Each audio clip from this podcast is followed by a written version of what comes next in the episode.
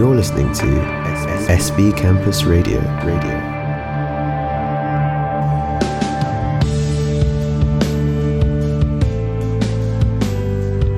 Ladies and gentlemen, I was never so excited. This special Passover episode is a gift for all our loyal listeners around the world. Today, we are hosting a very important guest in our studio. He is a leader, a scientist, and a talented guitar player. Please welcome Ben-Gurion University President Professor Daniel Chamovitz. I got it right. You got it right, thanks. Grace. Thank you so much for coming to be with us. We really appreciate it. Oh, it's a pleasure. I've been waiting to get here. Great. We were waiting too. So we have prepared and collected questions for you from students and faculty of the university. Together with us in the studio are also our rising radio stars, PhD student Francisco Achuoka. Welcome to the studio, Danny. It's a pleasure. Thanks. And of course, our loved Professor Simon Barak. Welcome, Danny. It's great to have you here at last, SP Campus Radio. Yes. So hello everyone, and let's begin with our first question, Simon. So Danny, before we get this show rolling, you've already hinted at this, but we have to get your surname right because I hear so many different versions. We have Chamovitz and Chaimovic and Chamovitz, and so we're going to probably get it wrong, but let's get this right once and for all. Well, since we're being interviewed in English, the name in English is Chamovitz. The name in Hebrew is Chamovitz. It's a long Ellis Island story from the United States, but let's just go by Chamovitz in English. Okay, so we're going to go with Chamovitz. That's absolutely fantastic. Okay, great. So now we know. Now not only do we know, but all the listeners all around the world know how to pronounce your name. Yeah. So what are you planning to do this set? Are you celebrating it in the university or with whom? Oh, no. It's no Seder. Yeah. I don't think I'm quite ready to host a university Seder, maybe next year. Okay. No, we're going to have a family Seder at home, right? With family, with some of my foreign students, great, with my future in-laws, great. So we'll be about 17, 18 people. Wow. A small Seder this year. Yeah, it's a special time of the year. Yeah, it's small though. Right. Excellent. So Danny, we're going to get started. Want to hear a little bit about you and how you ended up here. So you were born and raised in the extremely well-known USA town, Aliquippa, Pennsylvania. Yeah, I'm making it famous though. Yeah, you are now. Actually, it is a famous town. A lot of famous people came from Aliquippa, Pennsylvania. Who came? Henry Mancini. Okay. Mike Ditka, but you're probably not an American football fan. No, Mike Ditka, I don't know. Tony Dorsett, American football. I'm an American football fan. Washington Redskins fan for life. I'm a Seattle Redskins. Seahawks fan, and definitely, I've never heard of those guys, but Mike Ditka, Tony Dorsett. I'm probably the millennial fan. I think we need a new course in the university. Jeez. Anyway, we need American football. Actually, it's the town that has the most Hall of Fame players per capita of any place in the United States. Aliquippa, Pennsylvania. Yes. Amazing. Yes. Yep. Amazing. Oh, amazing. Okay. So, Danny, you made Aliyah in 1981, right? 84. Okay. Yes. In 1981, I came to Israel on a gap year program. Okay. After high school. So that's what we wanted. We wanted to know, why did you actually end up emigrating to Israel? What brought you here? Well, that's how long do we have on the podcast? Well, we're going to make this a let's get the short version. Short version. Well, why did I end up emigrating? Well, if you've ever grown up Jewish in Aliquippa, Pennsylvania, you'd probably emigrate also. But, that's the long and the short of it, because it comes down to basic Zionism. That I felt rather schizophrenic in the United States between the different identities. And it was when I got here in 1981 on the gap year that just sort of everything came together and realized that this is the place where I felt whole. Wow. Did you suffer from any anti-Semitism or anything like that when you were in the States, like I did in London? I don't want to say the word suffer from anti-Semitism, but I was exposed to anti-Semitism. There was, there's overt and latent anti-Semitism, and I think probably one of the best examples of latent anti-Semitism is I was traveling with friends when I was 15. We had a school trip to Europe, and we were in Spain. And a very good friend of mine came and says, "Danny, we're going to the market here. We need you to come help us because you're good at getting prices down." Right. And they didn't. There was nothing said negatively about it. It's just like, of course, you Jew, you know how to bargain. And did you? What? I'm not really very good at that. Or another friend of mine, when she found out that I was Jewish.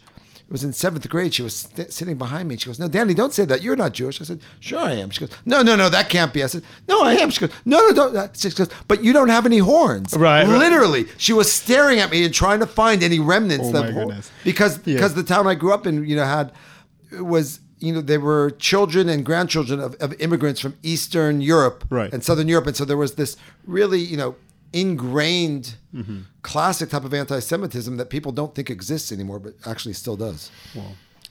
And when you came to Israel, you initially came to Kibbutz Keturah, so right? When I was on my gap year, I spent the last 4 or 5 months on Kibbutz Keturah. So that was in the spring of 1982. And then I joined a group of people who were going to be moving to Israel, making aliyah to Kibbutz Keturah Agarin. I pictured myself living there. It was clear to me that that's what was going to happen. But you know what they talk about, the best laid plans of mice and men. Yeah. So I remember hearing you talking, and you said that was where you first began to get interested in plants. So yeah. So I actually remember it vividly. As an American Jewish kid from the Rust Belt, agriculture wasn't high on my list of things I want to do when I grow up. I was actually convinced I was going to be a physician, probably because my father's a physician and 3 uncles are physicians and my sister's a physician and 4 cousins are physicians. It's just one of those things you do in my family. And if you're good at science and you're good in, you know, that's what, you know, I was going to go to medical school, really without much thinking about it. And when I was driving a tractor in Keturah, I actually remember it very, very vividly the second. I mean, driving a tractor is not incredibly intellectually stimulating. It sounds very macho and a lot of fun, but basically if you're on this big John Deere, the only thing you have to do is put it into gear and go. And what I was doing was I was pulling irrigation pipes from field to field. But this was in alfalfa fields.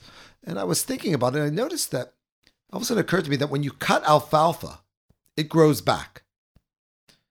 But when you cut wheat, it doesn't. Now, I really knew nothing about agriculture, but I had one of these eureka moments thinking, wow, if we could understand why the alfalfa grows back and the wheat doesn't, and use that information to make wheat grow back, we could maybe feed the world, and maybe that's at least as important in having another physician in the family. And that was the exact moment that I went from being pre-med to being what I thought was going to be pre-ag. And now, as a plant biologist, you're probably laughing, saying, of course, alfalfa grows back and wheat doesn't. But I knew nothing about, you know, meristems and things like that. So to sort of fast forward, obviously, after that, you know, you became, eventually went into plant sciences and you became... Actually, can I tell a story about that? Yeah, sure. So sure. It goes back to, you know, if you think of the people who affected your life, and have you actually gone back and thanked them for that? So... When I left Keturah, I went back to study in the United States. I was at Columbia University. And Columbia University had no agriculture, which is not surprising considering it's in middle Manhattan. And I went to, and I was very disappointed because I really wanted to study plant biology. And I went to talk to the dean at the time, who was a biologist named Robert Pollock, Professor Pollock. He was this, you know, the big dean, and I'm this freshman. And I went to his open hours, you know, to talk to him. And he said to me, he said, listen, there's no plant, we don't even have an introduction to botany here. He said, but I would recommend you don't study agriculture yet. You should probably study a new field, which is just burgeoning. This was 1982, called plant molecular biology. Wow. And so I would suggest that you get the best genetic background you can, or plant genetics. But unfortunately, you're not going to be able to do that here. So you're probably going to have to transfer out of Columbia. And so because of that, I started looking, and one of the best places in the world was Hebrew University. And I transferred to Hebrew University to study plant genetics. While I had this dream to go into agriculture, you know, again, I got sucked more and more into the basic science to finally become head of the, you know, have my own lab, head of the Department of Plant Sciences, founding programs in food security, becoming dean and now president, which was definitely not in my plans. And for some reason, I don't know what was the impetus to this, about 3 months ago, maybe it was just after I got appointed president, I thought about that moment with Dean Pollock in his office. And I reached out to him and I wrote him a letter telling him about that moment. Now, of course, you know, that's not going to be in his memory anywhere. But I just wanted him to let him know how appreciative I was. Right. And I got this letter back from him. He says, you don't know what you've done for me by sending me this letter. I've showed it to my entire family because it's really important to know that we're having downstream effects, and we don't often go back and thank our mentors or people who've had an effect on us. Absolutely. I mean, and since then, we've become pen pals. And it actually ends up that one of his relatives is a professor emeritus at Ben-Gurion University in the medical school. Wow. I mean, I agree with you. It's so important. I had a fantastic biology teacher at high school. And on my first plant physiology paper that I put out, I cited him in the acknowledgements as a thank you and sent it to him. So I think these things are, they give them such... And he said, Simon Barak, who is that? He said, who the hell is that? I had no idea. I was. Especially I was called Simon Berg then as well. He had no idea. Right. So always say, is it Burke or Barak? What? It's Barak. Yeah, right. Yeah, not Burke. Yeah. So Danny, mm-hmm. I'm going to give you a quote that you might recognize. Okay? So the quote is as follows. What we must see is that on a broad level, we share biology not only with chimps and dogs, but with begonias and sequoias. We should see a long-lost cousin when we gaze at our rosebush, knowing that we are looking at what, say, for some ancient random event, could have been our fate. Recognize that quote? I can't even believe that I wrote that. Yeah. Right. So poetic. Boy, it's so poetic. Right. Isn't it? Yeah. Actually, my editor had a large effect on that sentence. Yeah, but Daniel, why did you have to put it at the end of the book? I had to read the whole book to get to the quote. The cherry and so this is from Danny's book, What a Plant Knows. And first of all, what did you mean by that quote? What I mean by that is I, like many other people, had naively thought that plant biology was completely different than human biology. When I started studying plant genetics, plant biochemistry, my goal was to study something that was plant specific, that had no connection to human biology. When I was a postdoc at Yale University, I cloned a group of genes called the COP9 signalosome. And when these genes were sequenced, they were unique in biology, which fit into this thing that plant biology is completely different than human or animal biology, until 1985 when they started the Human Genome Project. And I found that all of these plant genes that I had found in Arabidopsis are also present in the human genome, and then more and more stories like this came out. It's actually really funny that in 1995, that was so unique, it was an article in Cell just showing the comparison between humans and Arabidopsis. But, the more you look into it, you realize that what are the similarities that we could look between plant biology and human biology without doing too much anthropomorphism.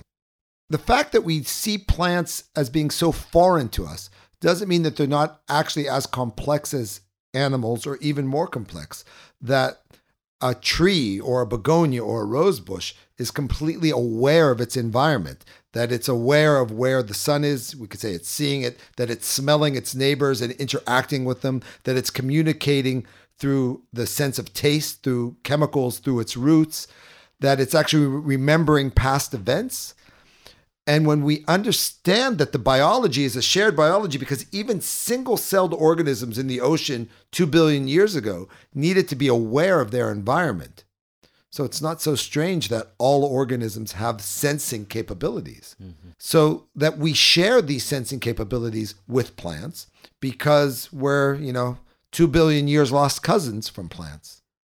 And that gives us this very holistic view of nature that while they look completely different, maybe at the basis of gene action, they're not so far removed from us. So different. Danny, before we go to the break, I have a question. Ever since you got to be a president, do you still have 110 days. These busy months. Do you have time to have fun with science? Well, I still have my lab going on at Tel Aviv University. I have 3 PhD students that I can't ignore, a postdoc who I can't, I couldn't just say, oh, I'm president, now you guys are gone. And the hours that I get to be there is a great break from being president. That you can see my face light up when I walk into the lab. And yeah, and actually even had my first publication already that has a Ben-Gurion University affiliation. I'm still writing articles. And so, yeah. Wow. Yeah, I think actually being a scientist or an active scientist gives me an advantage as a president, because when people come, not that people complain, or people come with ideas or with, or complain, I actually know where they're coming from. And it keeps me grounded in realizing that our goal as a university has to make sure that we have the opportunity and that we have the right conditions to enable science to occur. And being still an active scientist keeps me focused on that goal. Okay, so with that, we are going to our first break. Daniel chose songs to dedicate to others during the show. The first song is Buffalo Springfield, For What It's Worth. Why are we hearing that beautiful song? Oh, a lot of reasons. Well, first of all, 50 years to Woodstock. I think that's one of the places. Yes. You know, yep. Right. Yes. You know, second of all, it's a song about being a revolutionary and changing the world. You know, and that's what we're all trying to do. I mean, I came to Ben-Gurion University to help make it an even better university. I think we're here in the Negev in order to make the Negev a better place, to make Israel a better place. And it's just a song that I could actually also dedicate this to all my friends from Young Judea, because that's where I learned to play this song. Okay, so these topics are what we should expect after we're coming back from this break. There's something happening here, but what it is ain't exactly clear. There's a man with a gun over there telling me I got to beware. I think it's time we stop, children, what's that sound? Everybody look what's going down.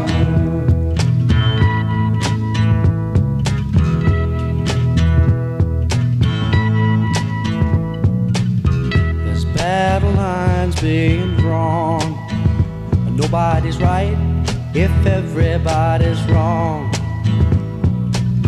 Young people speaking their minds are getting so much resistance from behind. Time we stop. Hey, what's that sound? Everybody look what's going down.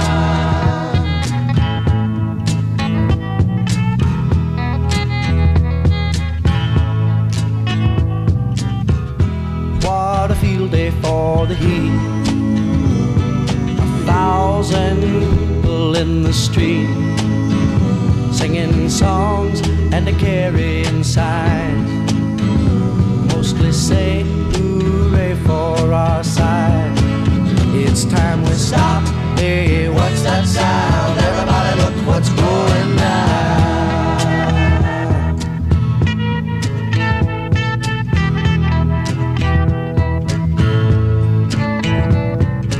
Paranoia strikes deep into your life, it will creep. It starts when you're always afraid. Step out of line, the man come and take you away. We better stop. Hey, what's that sound? Everybody look what's going down. Stop. Hey, what's that sound? Everybody look what's going down. Stop now. What's that sound? Everybody look.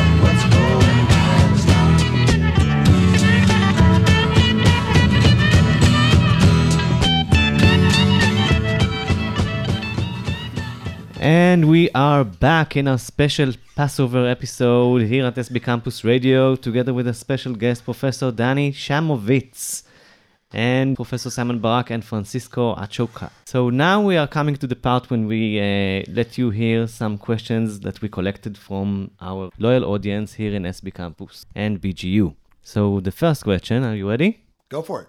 My name is Dr. Shirley Bardavid, and I'm an ecologist from Sde Boker campus.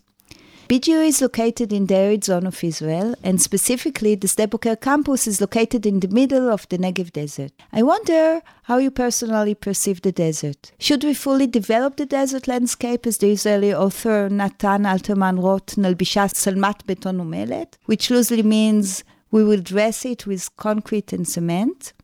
Or should we preserve the natural landscape? Well, you know, it's not an either or. Nothing is, very few things in life are black and white. The Negev, well, you know, if you're calling Beersheva the Negev desert, which is definitely in the north, obviously we are dressing it in concrete and in, what was the? Cement. Yeah. Mm-hmm. As we see in the development of the North Campus. The North Campus right now, actually, this huge area, which is going to double the size of the Ben-Gurion main campus, is, if you look at it, it's definitely a desert, a landscape right there right now. And within 10 years, there's going to be 24 research buildings and public buildings and classrooms on that. So we're definitely going to be dressing that up. And we have to develop that part of the Negev, both as a university, both as the metropolis of Beersheva, and for the country. It really is the only place for my children's generation to see a future for themselves where they can actually afford to live. It's the only place. So in this, I join David Ben-Gurion's vision that the future of Israel is in the Negev. That being said, I mean, look, the Negev is 60% of the land mass of Israel. Not only can we not dress the whole thing in concrete, we should not. I mean, it is our prairie, our open, our nature. But in every society, in every country, there's going to be a balance between preservation and development. And the Negev is the place where we have to find that perfect balance. But look where we're sitting here in the middle of Midreshet Nevokev. You know, one could say, why did we have to build a whole neighborhood and research institute here? We could have done it somewhere else. We've gotten rid of the nature to be here. So, but that was the best way of studying it is by being in the middle. So we have to find the right balance by it. So part of making the desert bloom is not just building, making agriculture, but also preserving the ecology of what we actually have. You know, making the desert bloom is a very, it's a poetic statement, but we don't have to make the desert bloom. Making the desert bloom is also by leaving it as it is. Yep. Okay. Second question. Hi, this is Professor Arieh Saposnik from the Ben-Gurion Research Institute for the Study of Israel and Zionism. I'd like to ask how you understand the responsibility of universities and university administrations in particular vis-a-vis students, faculty, and the national government in terms of changing the agenda and helping to reclaim a cultural appreciation of the importance of humanistic pursuits and returning them to a more central place in the university. All right, I don't think we have to reclaim an agenda because I don't think we actually ever lost it. I mean, we are called a university because we have everything. And I think if you look at Ben-Gurion University, our Faculty of Humanities and Social Sciences is one of the largest and most well-funded of any university in Israel. So we have, while we do have to admit and accept the fact that there is a reduction of student interest in doing degrees in humanities or in social sciences. And we see that students are voting with their feet because they're looking for something that will give them more of a job. I mean, our role as a university is maybe to show the importance of the humanities, but we haven't lost it. We don't need to re-emphasize it. I mean, clearly, I mean, one of the great ways that we showed it was last night, even Professor Saposnik, there was a great concert at Ben-Gurion University, where there was a world premiere of Lionel Hampton's King David Suite, which was actually written by Lionel Hampton in 1953, 1954 in Israel. The score had been lost, was found a few years ago, and donated here to the Ben-Gurion Institute. So I think I'm not one of these naysayers or one of these doom predictors that we're losing the humanities. I don't think we're losing the humanities. The humanities have a very important and central role in a university. We're Ben-Gurion University. We're not the Ben-Gurion Institute of Technology. What we need to do is find ways of integrating humanities with engineering, with sciences, maybe adopt more of a liberal arts education. But I don't think that there's a problem of emphasis on the humanities. Is there a problem at the national level with governments? Because we often hear governments, you know, really trying to put emphasis on sciences and applications and... Do they sort of ignore or no? The government doesn't. First of all, yeah, there are emphases on there, and the emphases are important both from a national and from a personal perspective. That people are looking of ways to make sure that they have jobs, they have ways that they can afford their futures, and you know what can you say? If you have a degree in computer science, you're going to be making more. Your salary is going to be higher than if you have a degree in rational philosophy. But the question then is, how do we make courses in philosophy relevant to building an educated population that includes many scientists? But if you look from a national level, the support we get for students in humanities is not so much less than we get for students in biological sciences. So the VATAT, the funding mechanism of the country, does support humanities quite well. I think he's attesting to also a cultural appreciation. Do you feel that is lacking amongst students? Well, one of the things that I'm a little disappointed in so far, but maybe I haven't quite get it. But this is not only in Ben-Gurion University. This is all around Israel, mm-hmm. maybe even all around the world, mm-hmm. is that students don't seem to be as intellectually interested as they were when I was young. Yeah. Now, it could be that every generation thinks that they were more intellectually stimulated than the previous one. Than the previous one. Yeah. So I got to be very careful that I'm not sounding like an old fart here. But it could be, though, that, you know, people are just more dealing with what it takes to get to get ahead in life. And so you don't have the possibilities or the time for thinking big. And we need to be encouraging and challenging our students in this way. I get that. Okay, so moving on to your next song that you chose, Iron Butterfly. Yeah, Inagada Davida. I think I'll dedicate this to my sister. I first heard this on an album on her record player, and this really got me going into hard acid rock. I mean, this is the classic rock of the late 60s, early 70s.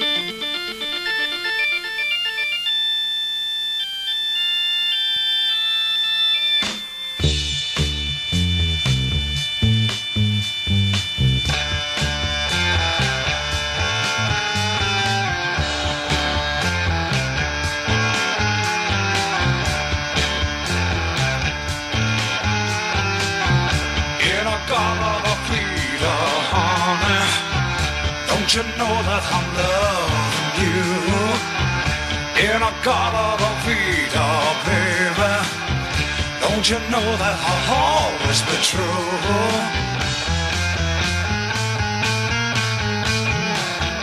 Oh, won't you come with me and I'll take my hand. Oh, won't you come with me. Okay, Danny. Yeah, come on. I'm not sure I understand exactly where I am now. Yeah, same here. So, you know, this song keeps going. Keep it in the background. There you go. Yeah, it'll go on for 17 minutes if we leave it. And no one even knows what Agada Davida is, and they wouldn't even say, because this was 1968. I think the album came out. I'm not sure how many drugs were involved in making it. I'm sure that it's a very psychedelic cover, right? And it's just. The whole side, the first side of the album, is a jam session on this riff, bum ba da da dum bum bum, and it just keeps going on. And then, if we're going about another 10 minutes, there's a 3-minute drum solo, which is just amazing. And the whole thing. I mean, when I hear this song, I just want to like close my eyes, lay down, and have it on full blast. So is there any reason you're dedicating this to your sister? Because it was her album. Oh, it was her album. Sure, wow. Yeah, my older sister. Yeah, yeah. Every once in a while, it'll come on the radio, and I call her, and she'll stop over at the side of the road, and she'll listen to it also. Great. Okay. So let's move forward to other questions from students now. Hi, my name is Noya from Israel, and I'm a student in the Water Research Institute in Sde Boker campus. I would like to ask you if and how you have plans to make more interactions between our campus and the main one, especially in the aspect of let the bachelor students be more familiar with our campus.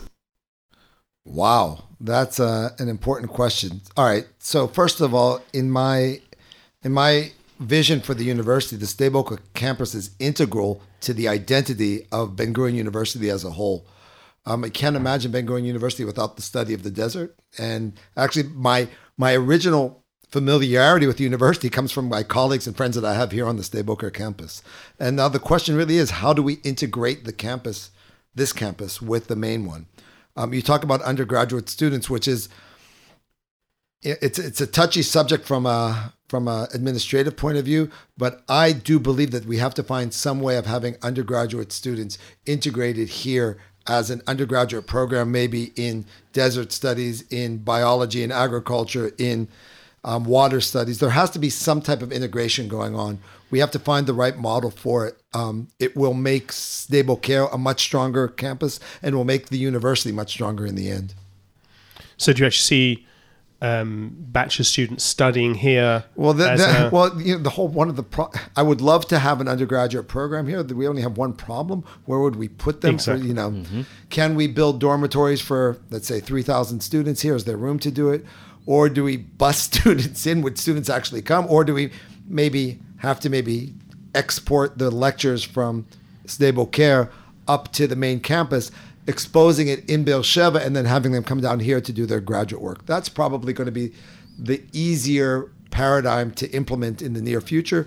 I do have a dream of building another student village here for undergraduate students, but that takes a huge amount of resources. We'll see if we get to that. Yeah, there is this, you're probably aware of that, the amazing summer intern program that are coming. The undergraduates come to spend 6 weeks here in the labs doing a project. And where do they sleep? In the dorms that are empty at that period. Okay. Next question. Hi, my name is Michelle Oscar. I'm from India and I'm a PhD student in the Sde Boker campus. I study plant molecular biology. And my question for the new BGU president is, when do you usually get up and go to bed? And how do you balance your work with your personal pursuits? Well, let's start with the last one. How do I balance work with it? I don't think a president has personal pursuits is what I've started to understand. And soon you understand why, because I wake up at 5:45 or 5:30, and I'm driving by 6:30 every morning to get to the university, and I get home around 9:00 at night, which doesn't really leave. So I'm on the job between 6:30 in the morning and 9:00 at night. You have some kind of apartment in Beersheva also. So the university has given me an apartment in Beersheva. It's not finished yet. Right now, I'm actually sleeping in the UTEL. The dormitories across the street from the main campus, one or two nights a week. My family still lives in Hodesh Sharon. We're not going to. My daughter's in high school. There's a whole question on how we transit the entire family down to Beersheva. But I will definitely be staying here many nights a week once the apartment is ready. But even then, it'll still be those are the hours that a president needs. It's 24/7. I try not to work on Shabbat. But even that is difficult with all the emails coming in and everything. Wow. I recognize. I saw your tweet about moving from Hodesh Sharon. We've already moved part of the furniture and everything. There's a few more renovations that need to be completed on the apartment. So in other words, you don't really sleep, Danny. I mean, you've got your lab as well, right, and the president, so you don't really have to get in and out of bed. I could sleep in the car. On the way down. Way down, yeah. Okay. So before we hear the last question, let's go to this sweeper. Hi, my name's Chaim Hames. I'm the rector of Ben-Gurion University of the Negev, and you are listening to SB Radio coming from Sde Boker. Okay. Wow. So, I am Dr. Ido Bar-Zeev, an applied and environmental microbiologist from the Zuckerberg Institute for Water Research. I have a relevant question to these days, which is, how can the Blauschen Institutes for Desert Research specifically, and the university as a whole, increase its national and international visualization and pursue academic excellence? The answer is actually simple. Just by a commitment to that last word he said is excellence. We need to remember that when we talk about the influence of Harvard or of MIT or of Stanford or of Oxford or Cambridge on society, that their influence emanates from their excellence. No one talks about the community college next to Oxford or to Cambridge, or, you less hear about Boston College than you do about Harvard or MIT. And it's because of their excellence. So if we want to have an international reputation, if we want to be known internationally, the best way about doing that is to be being excellent. The better research we do, the more impact our research has, the more people will know us, and then the more influence we'll be having on the world. Yeah, there are certain things we can do through outreach, for example, SB Radio, or shout out to SB Radio, or through public media. And there's definitely things we have to do to increase our outreach, and by bringing foreign students to Ben-Gurion University, such as how the Blaustein Centers do, the research labs do, but if we're doing mediocre work, it's not worth anything. So what is so unique about Ben-Gurion University? What is the main message that distinguishes us from different universities? What's unique about Ben-Gurion is our mission and importance to the ecosystem that we stay in. All universities want to be excellent. All universities want to be doing important research.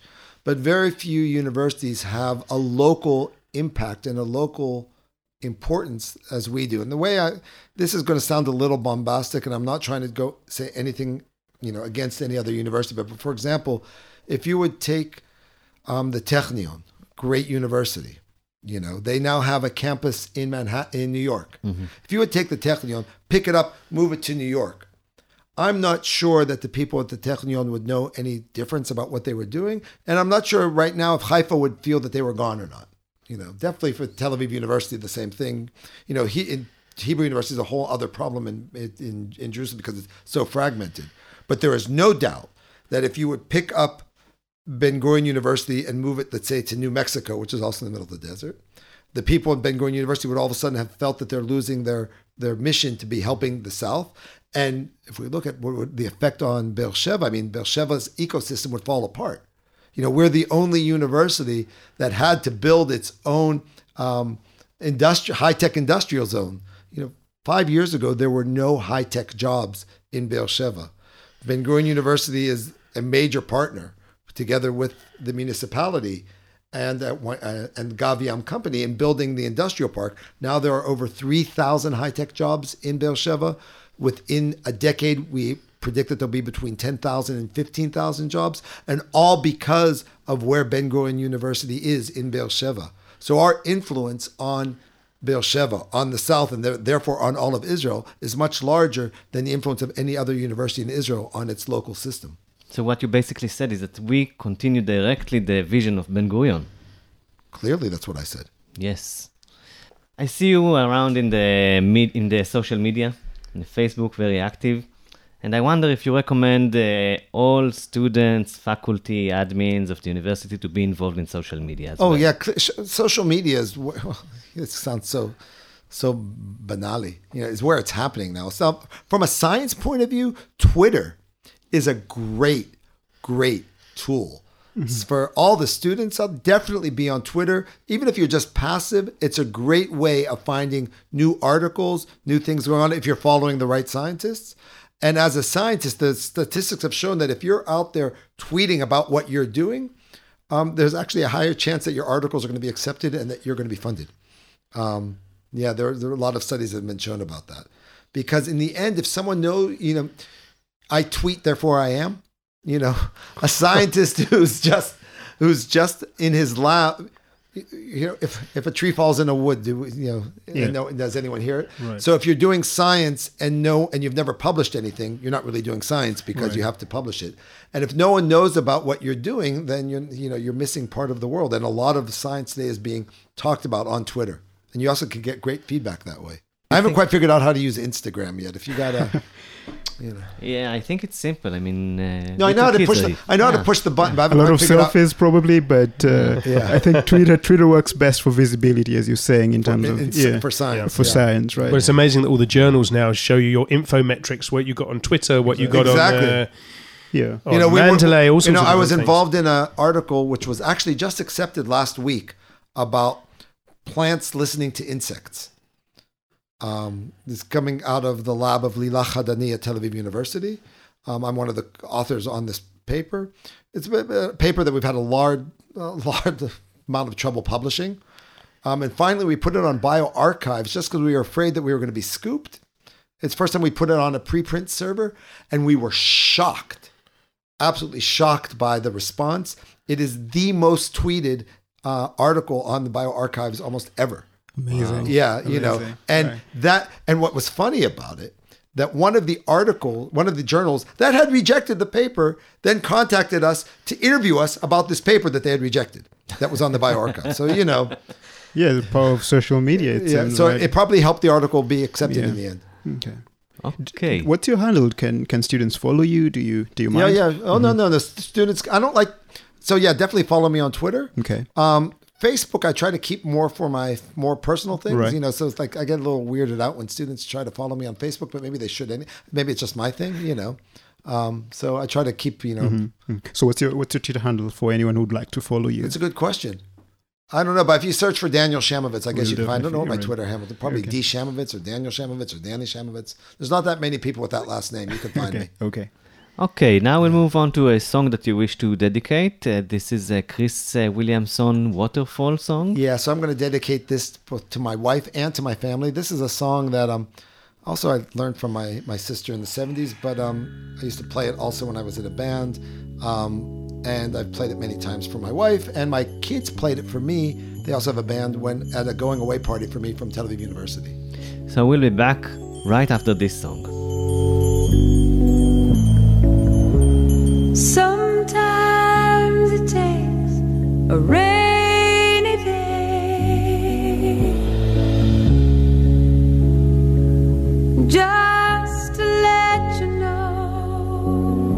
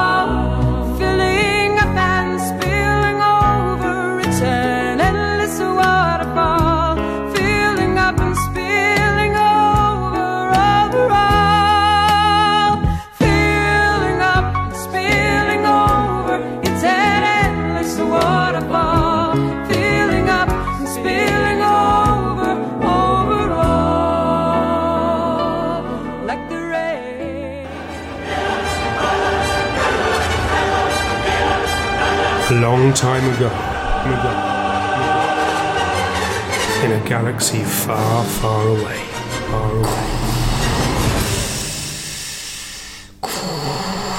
SP Campus Radio, broadcasting radio to the universe. So we're right here with the president of Ben-Gurion University of the Negev, Professor Daniel Chamovitz. Mr. President, let's talk about leadership. Okay. Pesach is coming around, and the story of the exodus of the Israelites from Egypt rests heavily on the leadership of Moses. He was in many ways their shepherd, and you are now our shepherd. Whoa. No pressure there. But what really is a distinguishing trait in your leadership, or some of the distinguishing features in your leadership that make your presidency, or will define your presidency at BGU? I'm a little uncomfortable talking about my own style of leadership. I'd rather someone else see, what they're... But the leadership that I'm going to be bringing, or I'm trying to bring to the university, is first of all one of listening and of trying to get enabling people to work together. A friend of mine once said something that everything I ever needed to learn in life, I learned in Young Judea, which is the youth movement I grew up in. Right. And many of the techniques that we use in youth movements as children, we should also just be using in our daily life. So, for example, my first initiative as president is something called BGU YOU Impact, mm-hmm. which is an initiative which is bringing together students, administrative staff, technical staff, and faculty together in groups to talk about what we need to do to make the university better. There's two approaches. Often organizations, large universities, will pay millions of dollars to consulting groups such as from Shaldor or from Ernst & Young to come and tell you what you already know anyway. Mm-hmm. I have complete confidence in the people at Ben-Gurion University, the people that I've met who are completely committed to the university, that we actually know what we need to do we know what the problems are and we know what our strengths are. And if we learn to listen to each other and to not be critical and to not be paranoid and to actually be able to make the difficult decisions, that we have the knowledge in ourselves to lead the university to the next level. Part of that also means that we have to empower leadership. I don't believe in a centralized leadership. I think that deans need the power to make decisions. I hate the word power, but they need to have the responsibility and the resources to decide what is the agenda for their faculty. I think heads of departments need to also have resources. You know, I found that in the first few months, people came to me with the smallest of problems. Right. If the university is going to be using the president to solve problems, the university is never going to get anywhere, because that means that me and other senior administrators don't have time to be thinking of strategy. What the university needs to move forward is a change in strategy, not a problem solver. I don't think I was brought in to decide if 1,000 shekels should go to one department versus to another department. Right. So we need to, you know, initiate a change in management styles. And getting people to take responsibility for their decisions. Okay. Winston Churchill is quoted as saying, success consists of going from failure to failure without losing enthusiasm. I don't know if in your leadership in the past you've experienced any failures, and if you're comfortable talking about how this moment, you know, enabled you to fail forward. I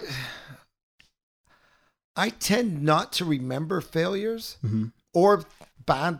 It's one of the, you know, I have a I don't know if it's a unique or it's good or it's bad ability not to get stuck on things that didn't work well, but to just go forward. And someone will remind me. So I was talking about I was dean for 4.5 years. Right.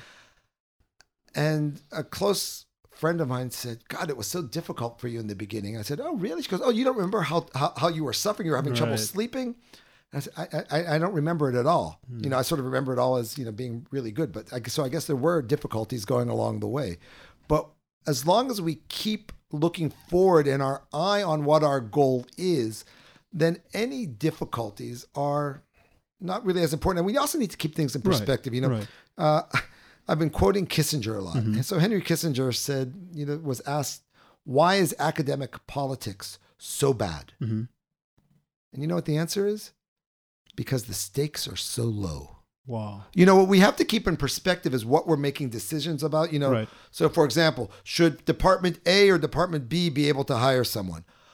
You know, in the large scale of things, if you don't make a hire this year, it's not going to be the worst thing in the world. You know, should this department have a conference or that department have a conference? And we will argue about this for hours, how important it is in large scale things. Let's keep everything in perspective.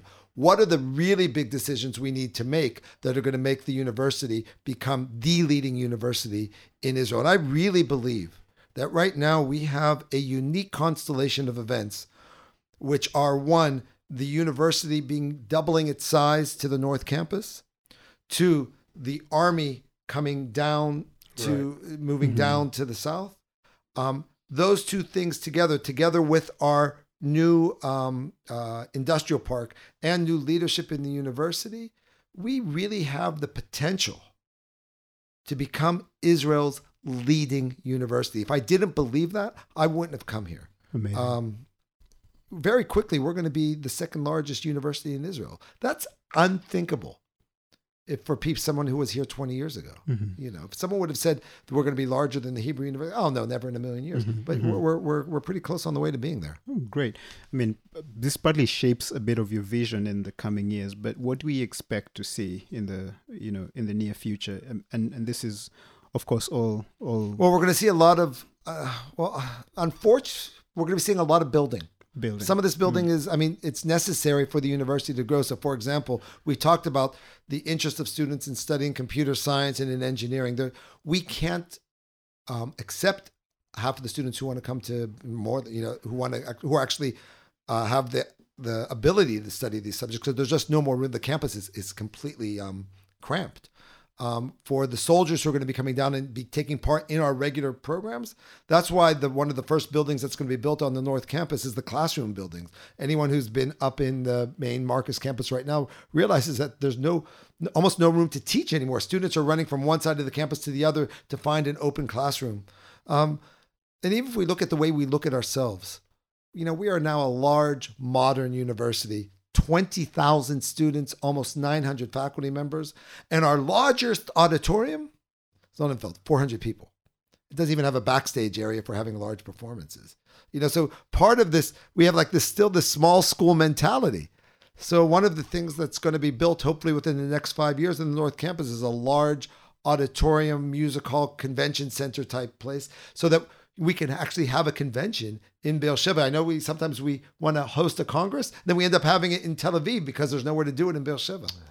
One of the things, though, for instance, Danny, I was thinking as you're saying that, for having a convention center, which is going to draw so many people down for conventions, for concerts, how is the partnership with the city of Be'er Sheva going to help in order to people have to sleep somewhere? Well, as we speak, I was told that there is a tender going out for a hotel to be built right next to the campus, adjacent to the industrial zone, and right across the street from my apartment, actually, that the tender has finally gone out for another hotel in Be'er Sheva. But there, over the past year, there have been 2 or 3 boutique hotels that have opened up in the old city. Mm-hmm. Things are starting to happen. So by the time that we build this convention center visitors hall, I'm convinced that there will be other options in Be'er Sheva. And first, and you mentioned it's a complete partnership between Be'er Sheva and the university, between Mayor Rubik and myself. You know, I don't think there's many places where the president of the university and the mayor are working as complete equal partners and seeing each other as essential for the future of the region. If they miss a place, they can come to our guest house here on the cliff. Okay. So, Danny, we're going to start wrapping things up. And so it's coming up to Pesach and Easter as well.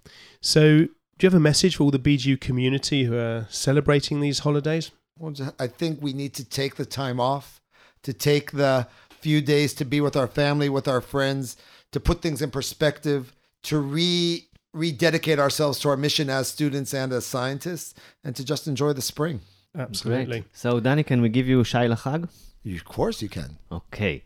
So you have this mug, beautiful mug that you are drinking from during the show. This is yours now to take home. Wow, my own SB Campus Radio. So what I'm holding is a mug with an Ibex having earphones on it. And it says on the bottom, right. SB Campus Radio. Exactly. And you surely need something to fill it in with, right? You're going to give me my own spring? We're going to give you a boutique bottle from the local brewery of Sde Boker campus. What's the brewery called? Mid-beer. Mid-beer. Yes. Oh, but it says Heineken on it. It's just a recycled bottle. We believe in recycling. There you go. Great. It's a porter-style beer. Great. Thanks a lot. And it's really good. So we want to thank you, Danny. Oh, my pleasure. It was a real pleasure that you spent time with us here on the campus. And if you want to learn more about Professor Daniel Chamovitz's science achievements, you're invited to visit our website at sbcampusradio.com and listen to our interview with his supervisor, Professor Jingguan Deng, in our episode called Why Crops Oppress Plants, or just read Professor Chamovitz's book, What a Plant Knows. We were Professor Simon Barak. It's Francisco right here. Thanks a lot. Raj, the photographer, thank you very much. Professor Daniel Chamovitz, I was Buzir Aviv. And you still are Buzir Aviv. I am. I'm just so excited. So everything goes like balagan. But we leave you with a special song for Pesach. Enjoy your vacation wherever you are. We love you. SB Campus Radio saying Chag Sameach. Ma nishtana הלילה הזה מכל הלילות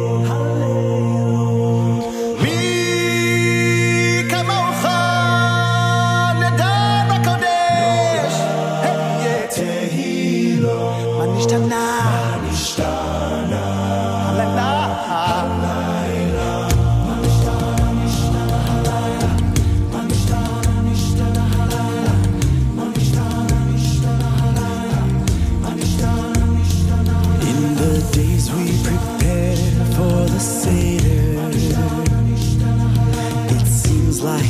will never be done. There's more to clean than can ever be cleaned. Grab a candle and search for the crumbs. When the Seder table is ready and all the chametz has been found, our family and the sun leaves the sky at the table we'll gather around. Seder tonight, Passover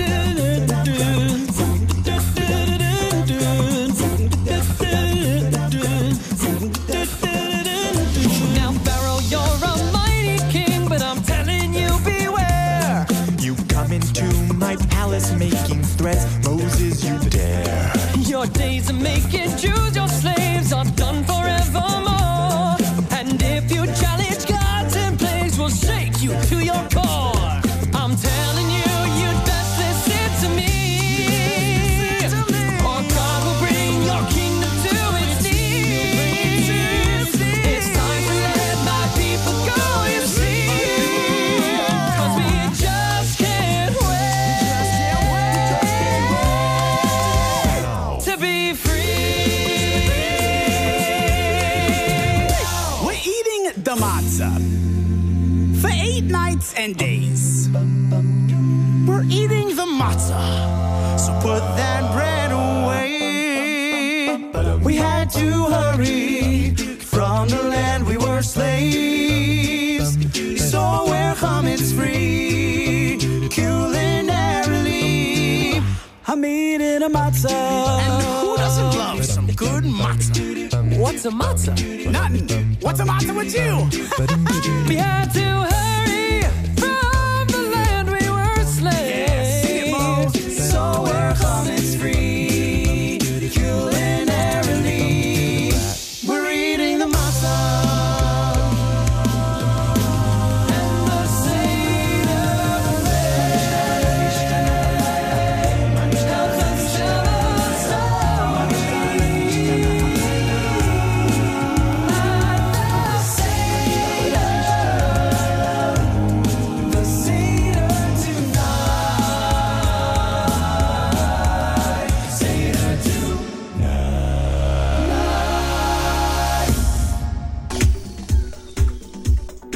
אהבתם את התוכנית? כן! תכנים נוספים תוכלו לשמוע באתר sbcampusradio.com עם כל הדברים הטובים שיש לנגב להציע.